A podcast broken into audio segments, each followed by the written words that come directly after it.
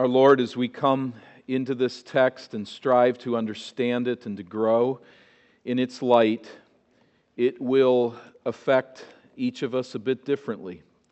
There are those here that are laboring in their own strength to secure their own salvation by good works, by being better than others around them. I pray that you would bring conviction and change of heart and transformation.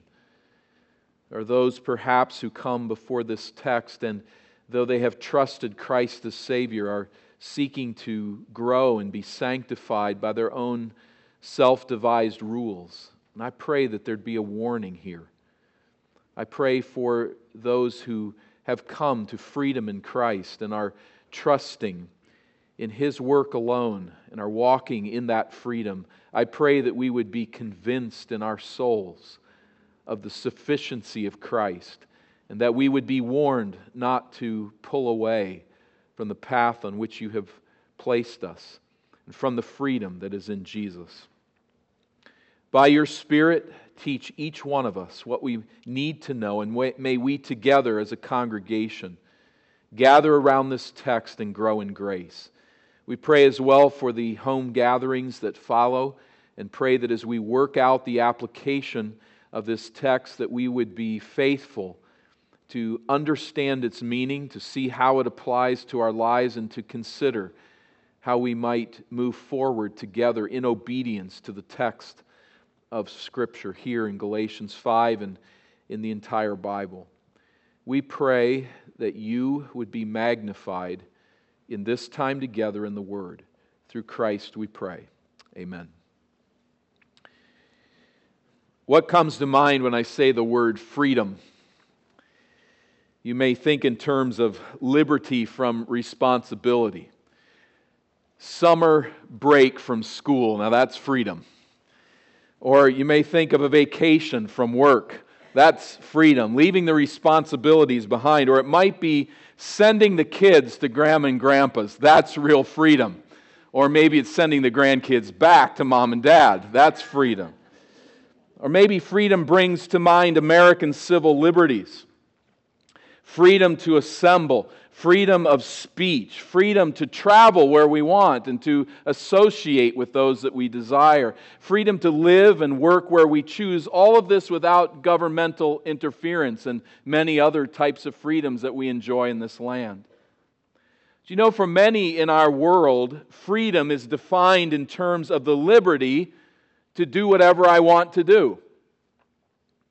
Freedom is liberty from the authority and the expectations of others, the liberty of moral self determination. Get out of my way, stuff your rules and expectations. I will do what I choose to do. That's freedom for many. Well, such desires, as natural as they may be, obviously need to be curbed just for the protection of our society. And so we have a government that establishes laws. You have freedoms, but only so far. We cannot allow you to harm others as you exercise the desires of your heart. And so there's laws and there's law enforcement, there's courts and judges and there's prisons to limit human liberties so we do not harm others. But the limitations of civil law are not often sufficient to satisfy the conscience or to curb freedoms that we come to recognize do enslave us. If we haven't had experience with it, we know that others are enslaved by some of these freedoms. And so many turn to religious systems they add layers of rules and rituals intended to render us acceptable to God and to satisfy the conscience that we're doing something to avoid these slaveries of the soul that come when we exercise our freedoms. Now, most religious people would find what I'm going to say next shocking. And I think I'm right to say most. I've not taken a survey of the world, of course, but I think it's very clear to see in the way that world religions work, they would find this shocking. But the New Testament identifies law keeping, religious law keeping, as spiritual slavery. it actually alienates people from God. And that would be stunning to many religious people. They're doing an extra thing. There's the laws of the land that provide protection for others, but I'm going beyond that and I'm adding this whole other layer of rules and rituals. Certainly, God is pleased with me. The New Testament consistently says that is bondage, a bondage from which Christ has delivered us. The New Testament reveals the good news that Jesus Christ purchased freedom for his people, freedom from sin, but also purchased our freedom from religious rule keeping and ritual observance. Now, I don't mean to say that all rule keeping in every way is wrong or that a ritual is wrong in and of itself, but as a means of qualifying before God, Christ has delivered us from such systems. In fact, the passage that we have read earlier here, just a few moments ago in Galatians chapter 5, calls us to stand firm in this freedom. It teaches us that submitting to the bondage of religious rule keeping counters the liberation Christ's saving grace achieves for his people. As we look at the first six verses of this passage that we have read, we notice, first of all, the call to stand in the freedom of Christ, refusing to submit to the slavery of works based religion. We need to take this to heart and respond to this imperative that comes out of these first six verses. Let's work over them briefly together. Verse 1 starts For freedom Christ has set us free. Stand firm, therefore, in that freedom. This is why Christ has died. He redeems his people from the penalty of sin, bearing the punishment of their sin on the cross. And Jesus frees his people from their bondage to sin by the gift of his grace, their bondage to sin now. So if we receive this gift by faith, what else should we do but stand strong in that freedom, to stand firm in the freedom that Christ has given? As verse 1 continues, we're not, in the negative side of it, do not submit again to a yoke of slavery. What's he mean by that? Well, it's all of what we've learned in Galatians, and it is a repetitive book. And so we've heard this again and again as he's turned this theme over.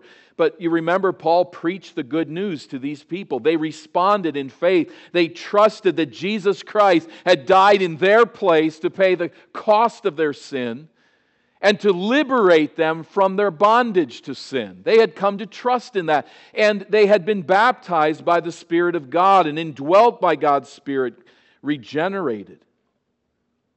But after he left, what happened? False teachers came in among them and began to say, Well, Paul got you going a little bit in the right direction, but he's really naive. He doesn't understand how a Christian is to ultimately walk with God. And, and you people, particularly you Gentiles, you need to recognize that you must submit to the Mosaic law in order to qualify as God's people. There was an attack on Paul's teaching. As we've noted this graphic in the past, there is a promise of God to Abraham that is fulfilled in Jesus Christ and in his sacrifice, which means that the law, the time under the Mosaic law for God's people, is now obsolete. It has been fulfilled in the work that Christ has accomplished. And so, if the Galatians submit to this system of laws, the Mosaic law, they would submit to an obsolete system, and that would mean that they would be pursuing law keeping as a means of qualifying themselves before God. In a sense, then, they're kind of on their own. At issue now was the hardest, and in one sense, the final frontier of their submission to the law with, in the context of these false teachers, and that was to receive circumcision. That the Gentile men of these congregations in Galatia would be circumcised and so identify with the Mosaic covenant. And Israel, the people of God as the teachers were pressing them. The false teachers claimed that this was necessary if they were going to walk with God in faithfulness. What does Paul say here in verse 1? Do not submit again to the yoke of slavery. In the context of the book, what he is saying is, You have Jesus. Thinking on this graphic, you have Christ, you have the fulfillment of his promise to Abraham. You have been freed.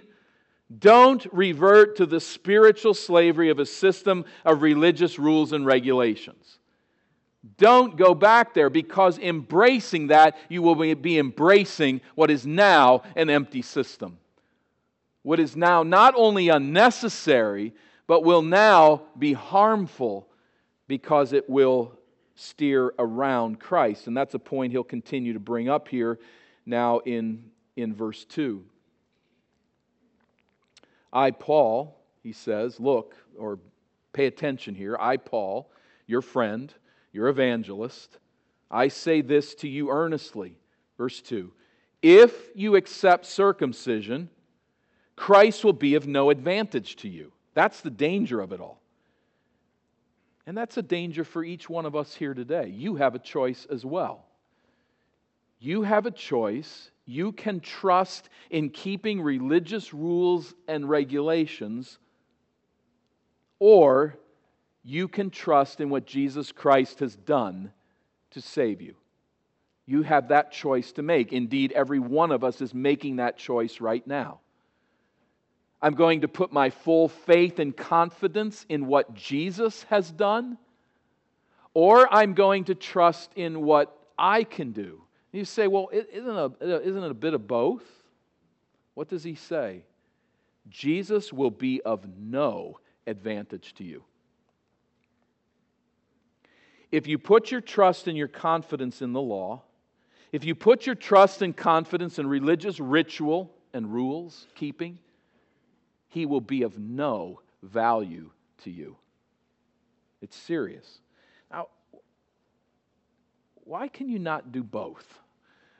Why doesn't it work that way? I, just to illustrate it, perhaps, there's a father and he takes his three year old daughter in the car and they're driving along and it's a very rainy day and they get down into this low area of the road and it begins to rise with water. And soon the car is stopped and they're completely swamped and the rushing of the water begins to take them away. And he grabs his daughter and says hold on to my neck. And he has the strength against this flowing stream of water to swim to safety if his daughter lets go of his neck and begins to swim on her own, her body is not strong enough and she'll be swept away.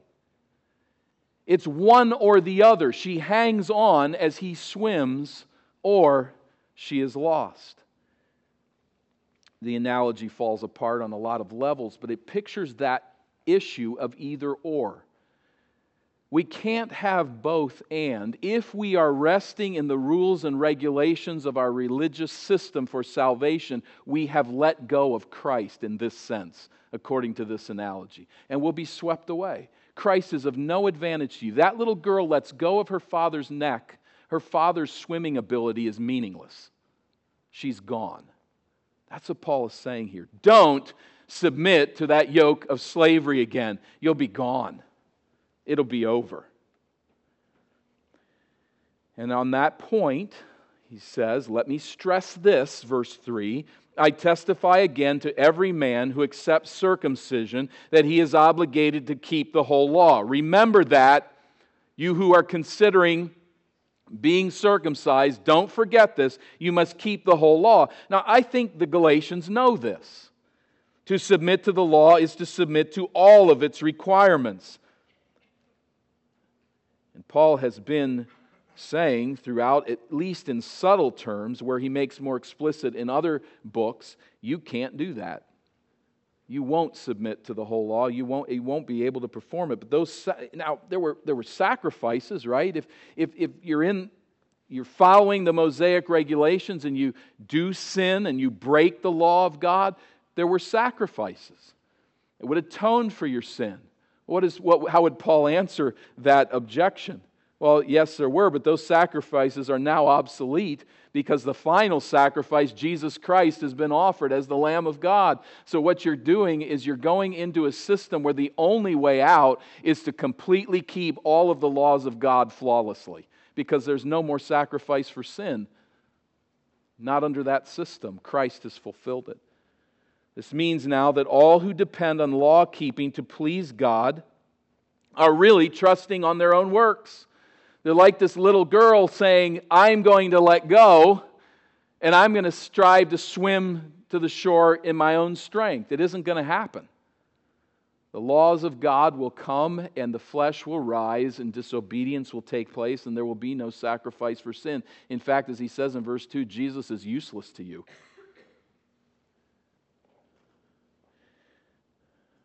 Verse 4, he says, You are indeed severed from Christ, you who would be justified by the law. You have fallen away from grace. Now, verse 10 is going to prove that he does not mean this is actually the case with these individuals. But if you decide to be justified by rule keeping and by your religious system, you say, That's how I'm going to be righteous before God, you are separated from Christ. You have fallen away from the grace that can save you. There's an assumed if in Paul's argument here, but he says clearly that those who trust in their own works, who think obedience to religious rules and rituals will save them and give them favor with God, they are actually in that process cut off from God. Jesus won God's favor for sinners such that sinners who seek to earn God's favor on their own actually reject God's provision in the process. It's a serious consideration. It's a warning here to these believers and to us. Let's take the same father and the same daughter. But now she's 12 years older. As a teenager, he takes her to a play and they park the car and they go to the play and they're just about to go inside. He has purchased the tickets, they're very expensive. They're beyond her means to purchase. But he's purchased these tickets and he goes into, uh, they're standing outside and she says, You know, I, I'm, I'm, I don't really feel comfortable just taking this ticket as a free gift from you, Dad. And so, what I'm going to do, I'm going to go stand out on the street and I'm going to do nice things to people until they give me enough money to purchase my ticket from you. And he says, What is wrong with you? It, it, they're going to close the doors. You, first of all, you could never do that. Nobody's going to give you anything. But even if they give you anything, you'll never earn enough money in the short time that we have to enter into these doors and go to this play. I, I understand, but I, I've got to do this. So I feel good about myself. And you say, well, it's ridiculous. What Paul is saying to them, do you know why he said to them, Why are you so foolish? How can you be this ridiculous? I am stunned that you are so quickly moving away to another gospel, which is no gospel at all. It is ridiculous. And it's almost infinitely more ridiculous for us to think that we can put together our works to please God that in eternity he will say, Wow, you've done a really good job. You've earned enough money to buy your own ticket into my presence. Paul says, Ridiculous. Foolishness. You've been severed from Christ if you think this way. You have fallen from grace if you think this way. You are separated from your only answer, which is to trust the Father's grace to having purchased for you entrance into his presence. Here's where it is, verse 5 For through the Spirit, by faith, we ourselves eagerly wait for the hope of righteousness. It's not by what we earn, but it is through the Spirit of God. It's the work of God that has taken place in our life. The Holy Spirit baptizing us, indwelling us, giving us new life as we place our faith and trust in Christ's death and resurrection. It is by faith, by trust in Christ, as the path to righteous standing with God. And it points us to the hope of righteousness. Our hope is not in ourselves, not in our religious system, it's in looking forward to the grace that is out there that awaits us because of the work that Christ has done. So we eagerly wait for that hope of righteousness, our confidence that our final accounting before God will confirm us as His forgiven children. There's a righteousness we enjoy now, but there is a final righteousness in judgment which we will receive and be confirmed in as we prove to be the children of God by faith and by spirit transformation. He continues, verse 6 For in Christ Jesus neither circumcision nor uncircumcision counts for anything, but only faith working through love. Do you see what he's saying there? It's not the religious ritual, it's faith working through love. The religious ritual of circumcision will get you nowhere. In fact, refusing circumcision will get you nowhere. What matters is faith in what Christ has done. And that faith liberates us to lead a life of love toward others. Love for others is the kind of freedom Christ's death secured for his people. Now, more could be said than that, but not less. Love for others is the kind of freedom Christ's death secured for his people. That's the liberation that we have. So, stand in the freedom of Christ refuse to submit to the slavery of works based religion. He encourages these believers. Secondly, in verses 7 through 12, he encourages them to discern the trouble that works based teachers cause and consider their end. These people who are influencing you to go this way against what I'm saying, let's talk about them. And we'll talk about them fairly briefly here, but he takes up their situation, verse 7, and says, You were running well. Who hindered you from obeying the truth? The word hindered and running well both have a, a track background, it would seem. And the hindering is one who's cutting them off, who's coming in and causing them trouble. They have, they've been running well. They've trusted the gospel. They have put their faith in Christ, but now other people have come in, come in and cut them off. And now it's in question whether they'll finish the race well or not. Verse 8 This persuasion is not from him who calls you. What persuasion? This teaching, this solicitation to put yourself under the rules and categories of the law. This does not come from the one who called you. Who is that? That is God. It's not where you're getting this idea. Verse 9. A little leaven leavens the whole lump. A little bit of fermented dough placed in the new loaf of bread will permeate the whole. If you go this way, if you allow them to persuade you, it will be a step into full corruption as churches and as believers. Be, ca- be cautioned. Verse 10 I have confidence, though. Here he hits on the positive. I have confidence in the Lord. Notice he doesn't say, I have confidence in you, but he says, I do have confidence in the Lord about you, that you will take no other view. And the one who is troubling you will bear the penalty, whoever he is. I don't think he's probably talking here about one particular teacher, but he's just saying gen- generically, whoever it is that's teaching you to go this way I have confidence you're going to resist him. I have confidence that you will believe what I'm saying, and those who are troubling you will bear the penalty. By God's grace, you're going to do the right thing.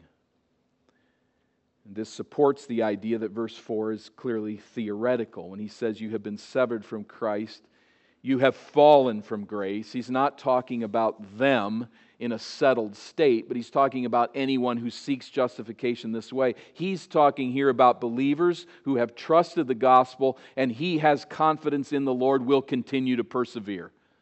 They'll continue to trust Christ alone. I have that confidence in the Lord's doing. But, verse 11, if I, brothers, still, if, if I, brothers, still preach circumcision, Why am I still being persecuted? In that case, the offense of the cross has been removed.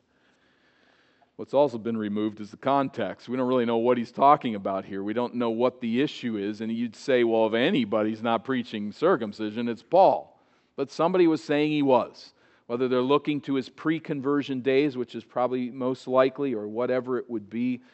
On some level, people were saying he was preaching circumcision. There was confusion about his message. And he said, Let me give you one proof I'm being persecuted. Now, the Greek world looked at circumcision and said, weird. Those people are strange, but it's an ancient rite, and so they gave it some level of tolerance. If you thus identified with Israel, even though people saw you as strange and odd, they at least said, okay, it's an ancient faith. We'll put up with it. But Paul says there's nobody putting up with the offense of the cross and I am being persecuted for it. I've not, I'm not identifying myself as a participant in the old covenant, and the proof is that I'm getting all kinds of negative feedback for it. The offense of the cross would be removed, but in my case, it's not been removed. So, whatever the context there, that's his point. He concludes this point saying in verse 12, I wish those who unsettle you would emasculate themselves. One commentator refers to this as a snort of indignation. That's a great phrase, isn't it? A, another is a sarcastic blast. I mean, it kind of comes out of nowhere, and it's really a bit uncomfortable for us in our kind of setting. Our standards, by our standards, is a bit shocking of a statement. But Paul, let me say it, he's mad. He's angered with these people. And I, I, I don't know, I don't have this experience to be angered in this particular way. But let's take our, our own setting and female circumcision, mutilation. You read about that for a little while, and if you don't get angry, you got something wrong with you. That's kind of the spirit where Paul is here. He'd say, for those people who would do that to women, I wouldn't have a problem saying, why don't you just take the knife to your own throat? That's a bit where Paul's at here. He's agitated. He's angered. He is protecting this flock of God, and he is saying, why don't they just take the knife to themselves? It's, it's bold, it's a bit brash for us, but he's, he's, he's upset. If they're so all fired anxious to use a blade on others, he wishes they'd turn the knife on themselves in a way that would, I guess, decommission them from their teaching ministry for a while. Third section, verses 13 to 15. He says, Stand then in the freedom of Christ by serving others in love. This is where it's headed. This is the whole point of it. For you, verse 13, were called to freedom, brothers. He returns to that theme. God called you to freedom, so stand in it. Verse 13, only do not use your freedom as an opportunity for the flesh, but through love serve one another. There's the caution. There is a danger indeed in all that is being said here today. There's a danger to permit our freedom in Christ to revert to our sense of freedom before we were saved. What is that? I want to do what I want to do. I want to exercise my freedoms. I want to go where I want to go and do what I want to do, and I don't want anybody telling me what to do. The danger is that in Christ and the freedom we have is to come right back there as Christians, using our freedom as a cover for the flesh. Many Christians, indeed, with unrefined view of the Bible, say something like this I'm free in Christ from the rules and rituals of religious systems, so I'm free to live however I choose. It's a dangerous thought. And Paul says, Don't go there. This is what he says to someone who might think that way. This is what freedom in Christ is at its core. It is the freedom to serve the interests of others in love.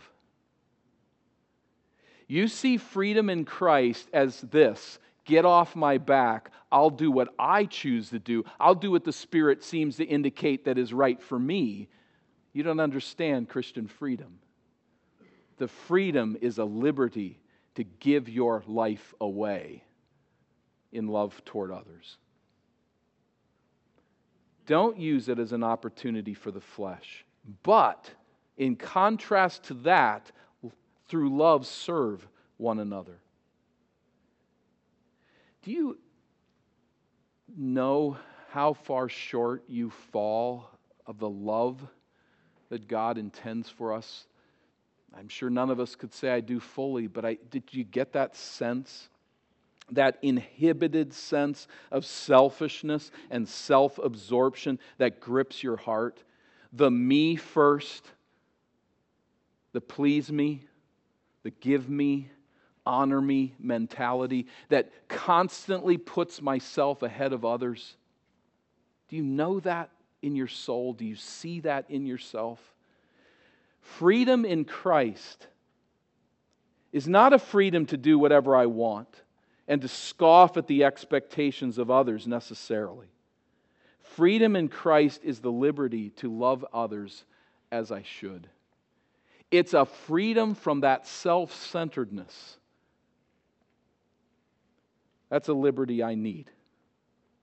That's a liberty I want. That's a liberty that I don't fully experience.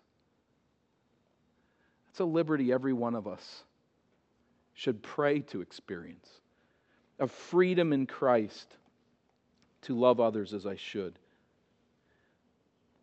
It's not an immature liberty that runs around showing off its unrestrained passions, but it's a liberty that says, in Christ, I am complete. His work is all sufficient, and through His Spirit, I can pour out my life in the service of others without reservation and without self protection.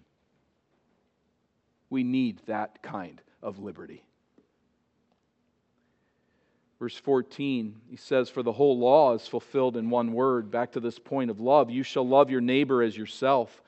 The false teachers may well have stressed that only obedience to the law and circumcision would produce godly living. Paul says, no. We've been liberated from the authority of the old age in which we were held in chains of self centeredness. This is how a mature child of God lives, as one who does not need the elementary rules and regulations of the law. Freedom in Christ never results in selfish, sinful living, it results in transformed living. It results in my loving my neighbor as I love myself. But he gives an example where that's lacking. Verse 15 If you bite and devour one another, watch out that you're not consumed by one another. Unbelievers find that other people stand in the way of what they want. And so they lash out in animalistic territorial wars. Because I want my freedom to feed myself and my own selfish interests. And if you get in the way, there will be war.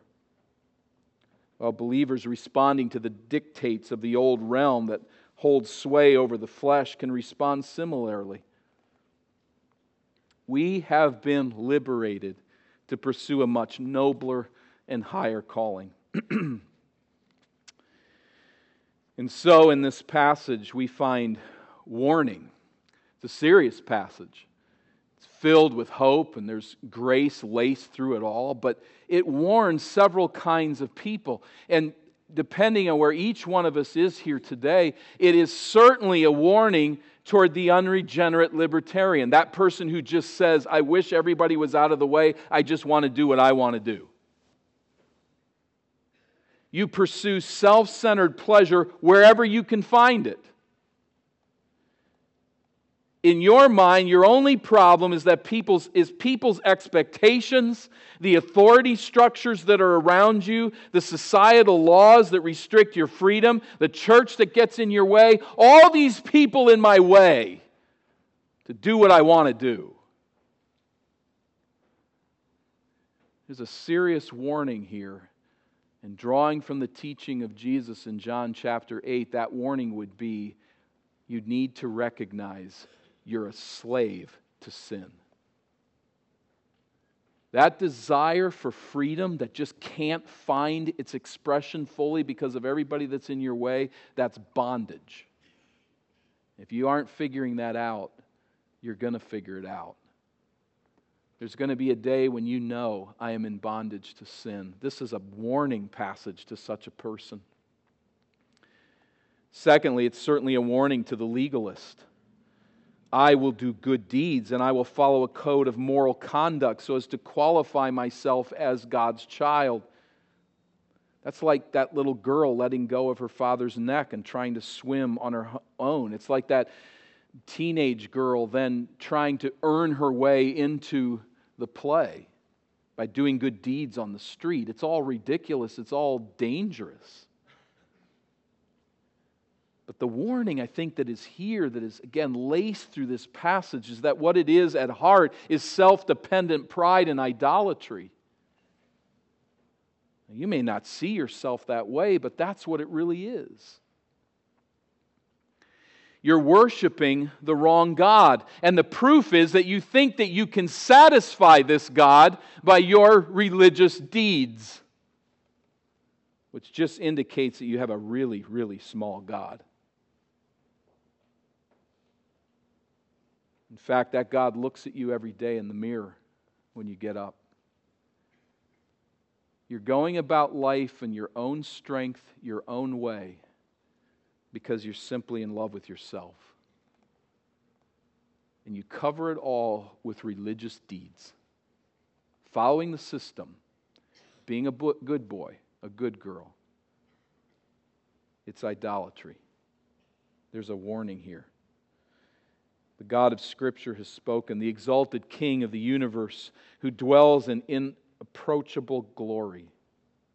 Our sin, let's recognize it, disgusts him. There is only one answer for such a pure and righteous, holy God, and that is judgment of sin. The good news is that salvation is found not by our religious deeds, but by what Christ has done. That punishment has been paid. And I plead with you do not prepare to enter God's presence on your own efforts and on your own merits.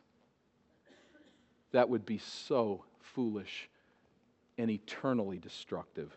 We have been warned time and time again here against such an approach. It is true that faith works. Indeed, it does. But the root is faith, the fruit is love. And only Jesus' sacrifice and resurrection power, and only the regenerating work of the Holy Spirit can fully cleanse sinners from their sin. Don't trust this church. Don't trust your religious rules. Don't trust any other church to follow the rules to get you to God. Trust Christ alone. Another warning here comes to what we might call the shadow legalist. As I've said earlier in this series, it's really ridiculous to witness how quickly some Christians label other Christians as legalists. We should be really cautious of that because, technically speaking, what we're saying is that somebody who is seeking to get into heaven by doing good deeds, by following a religious system that will qualify them before God. We should be cautious with throwing that word legalist around as if any Christian who follows any discipline is a legalist, as if the grace of God does not teach us to say no to ungodliness and worldly desires, as if spiritual discernment and wisdom does not commend avoiding temptations. So often, the ones accusing some of legalism are really just seeking an excuse for their own flesh. They just want to do what they want to do and they don't like somebody getting in the way.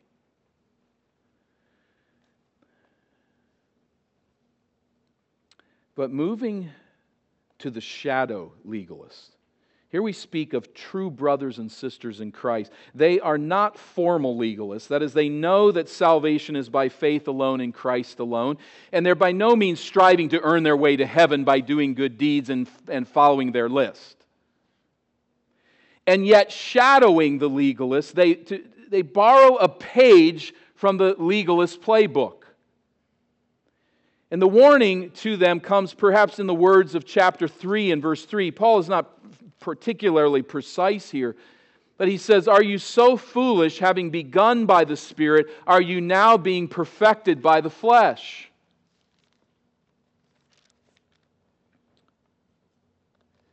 It is right for us to pursue spiritual disciplines. It is right for us to have Christian practices. It is right for us to avoid temptation. But be careful about thinking that growth as a Christian is rooted in following a list of arbitrary rules you cannot prove from Scripture.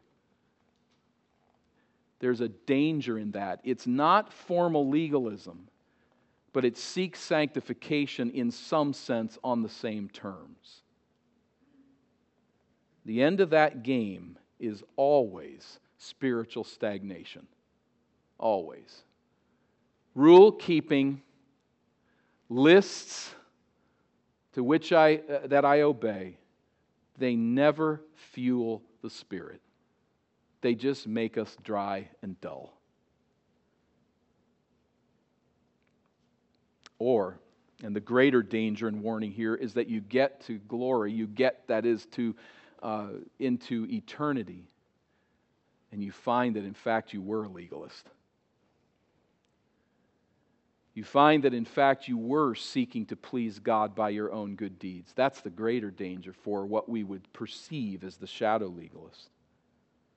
There's a warning here as well, obviously, for the liberated believer. How do I know if I get freedom in Christ? How do I know if I really get it? How, how do I know if I'm walking in the freedom Jesus purchased for me and to which God calls me? What does this passage say? How does it instruct us there? It's asked this question Do I live a life of self sacrificing love for others? Do I live a life of love that pours itself out for the good of those around me? Do I rejoice to serve the cause of Christ? By giving my life away, doing what best aids and profits, especially other believers? Do I love God's people? Do I rejoice to be with them? Am I willing to put their needs and interests ahead of my own on a day by day basis? Do I rejoice in this life or am I irritated by all the people that are in the way? Do I look down my nose at those who don't keep my rules? Or do I pour myself out in love? Freedom in Christ transforms the way we do life, it transforms the way that we attend church. We do so not by ritual. It's not a submission to rules, although the Bible does command us to be here indeed. It's God's counsel to us. But we come out of love for God and we come out of love for others. And we participate in the life of the church to pour out our love to believers and in the service of the Lord. Freedom in Christ changes the home. Children, parents have rules. Now, those rules can be pictured as a way to qualify as God's people, and that we have to be very cautious with that. But a faithful liberated believer knows that those rules are necessary for what? To teach loving service of others. The kids might get really sick of your parents getting in the way and saying, clean up your room. But if they're faithful parents, if they really know what they're doing, they're teaching you to clean up your room so that you're a mess fixer, not a mess creator in the lives of other people as you leave their home. They want you to learn how to live in love. And as you learn to live in love, there's fewer and fewer rules that are necessary. That's where they're pointing you. For mates, it frees us from self comparisons and petty competitiveness, and certainly from infidelity. It leads us to get up every day and to live for my wife, to live for my husband, to pour my life out in such a way that that person is made better.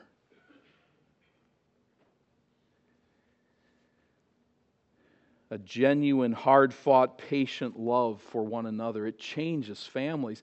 Christ has set us free.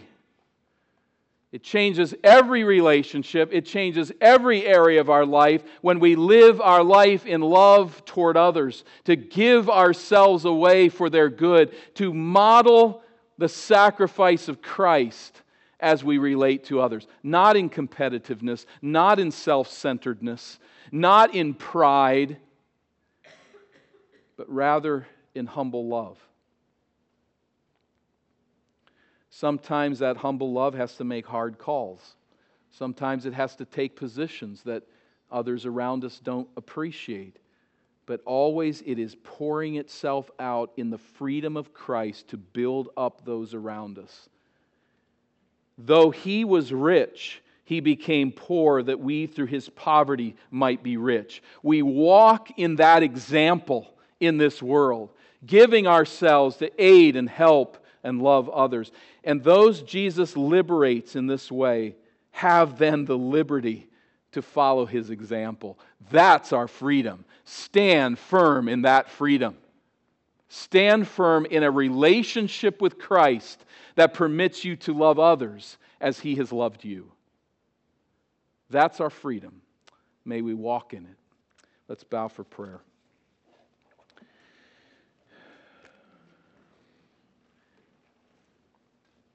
We are time and again, Lord, awed by the wisdom of your counsel. And we are, in its light, reminded time and again of our sin and our weakness, and thus of your grace, your tender mercies and steadfast, loyal love to us. For we are not the loving people that we should be. We do not experience the freedom in Christ that allows us to get our eyes off of ourselves and to pour out our freedoms in Christ toward others. To love you with all of our heart, mind, soul, and strength. And to really and truly love our neighbor as we love ourselves. We need you. For those that have no such love, whether they're just serving their own flesh or they're, they've are setting up around themselves a list of rules and regulations, and in pride, they pat themselves on the back. Whoever they are, I pray, God, that you bring conviction today and that they would let go their heavy burden and embrace Christ crucified and risen for the freedom of the soul. For those of us who tend to ape legalism in our pursuit of sanctification. For those that are dry because they're weary of keeping their own self imposed rules. And they don't see how those rules really give them a sense of joy in your presence. Bring conviction, bring change to all of us who struggle there on some level. But Lord, for those of us who can say today that we stand firm in the freedom in Christ, may you confirm the wonder of grace and allow us to grow as your people. We will rejoice in your presence for all that you are pleased to do to show us the wonders of the liberation unto love that Christ demonstrated and that we have the privilege to live out in a radically countercultural, sin killing, glory awaiting way. Work this out in this church, in our lives, in our homes. Do not allow the conviction that we now sense to dissipate as we leave, but bring change into our lives, we pray. Through our Savior. Amen. Would you stand with me and for just a few moments, would you consider all those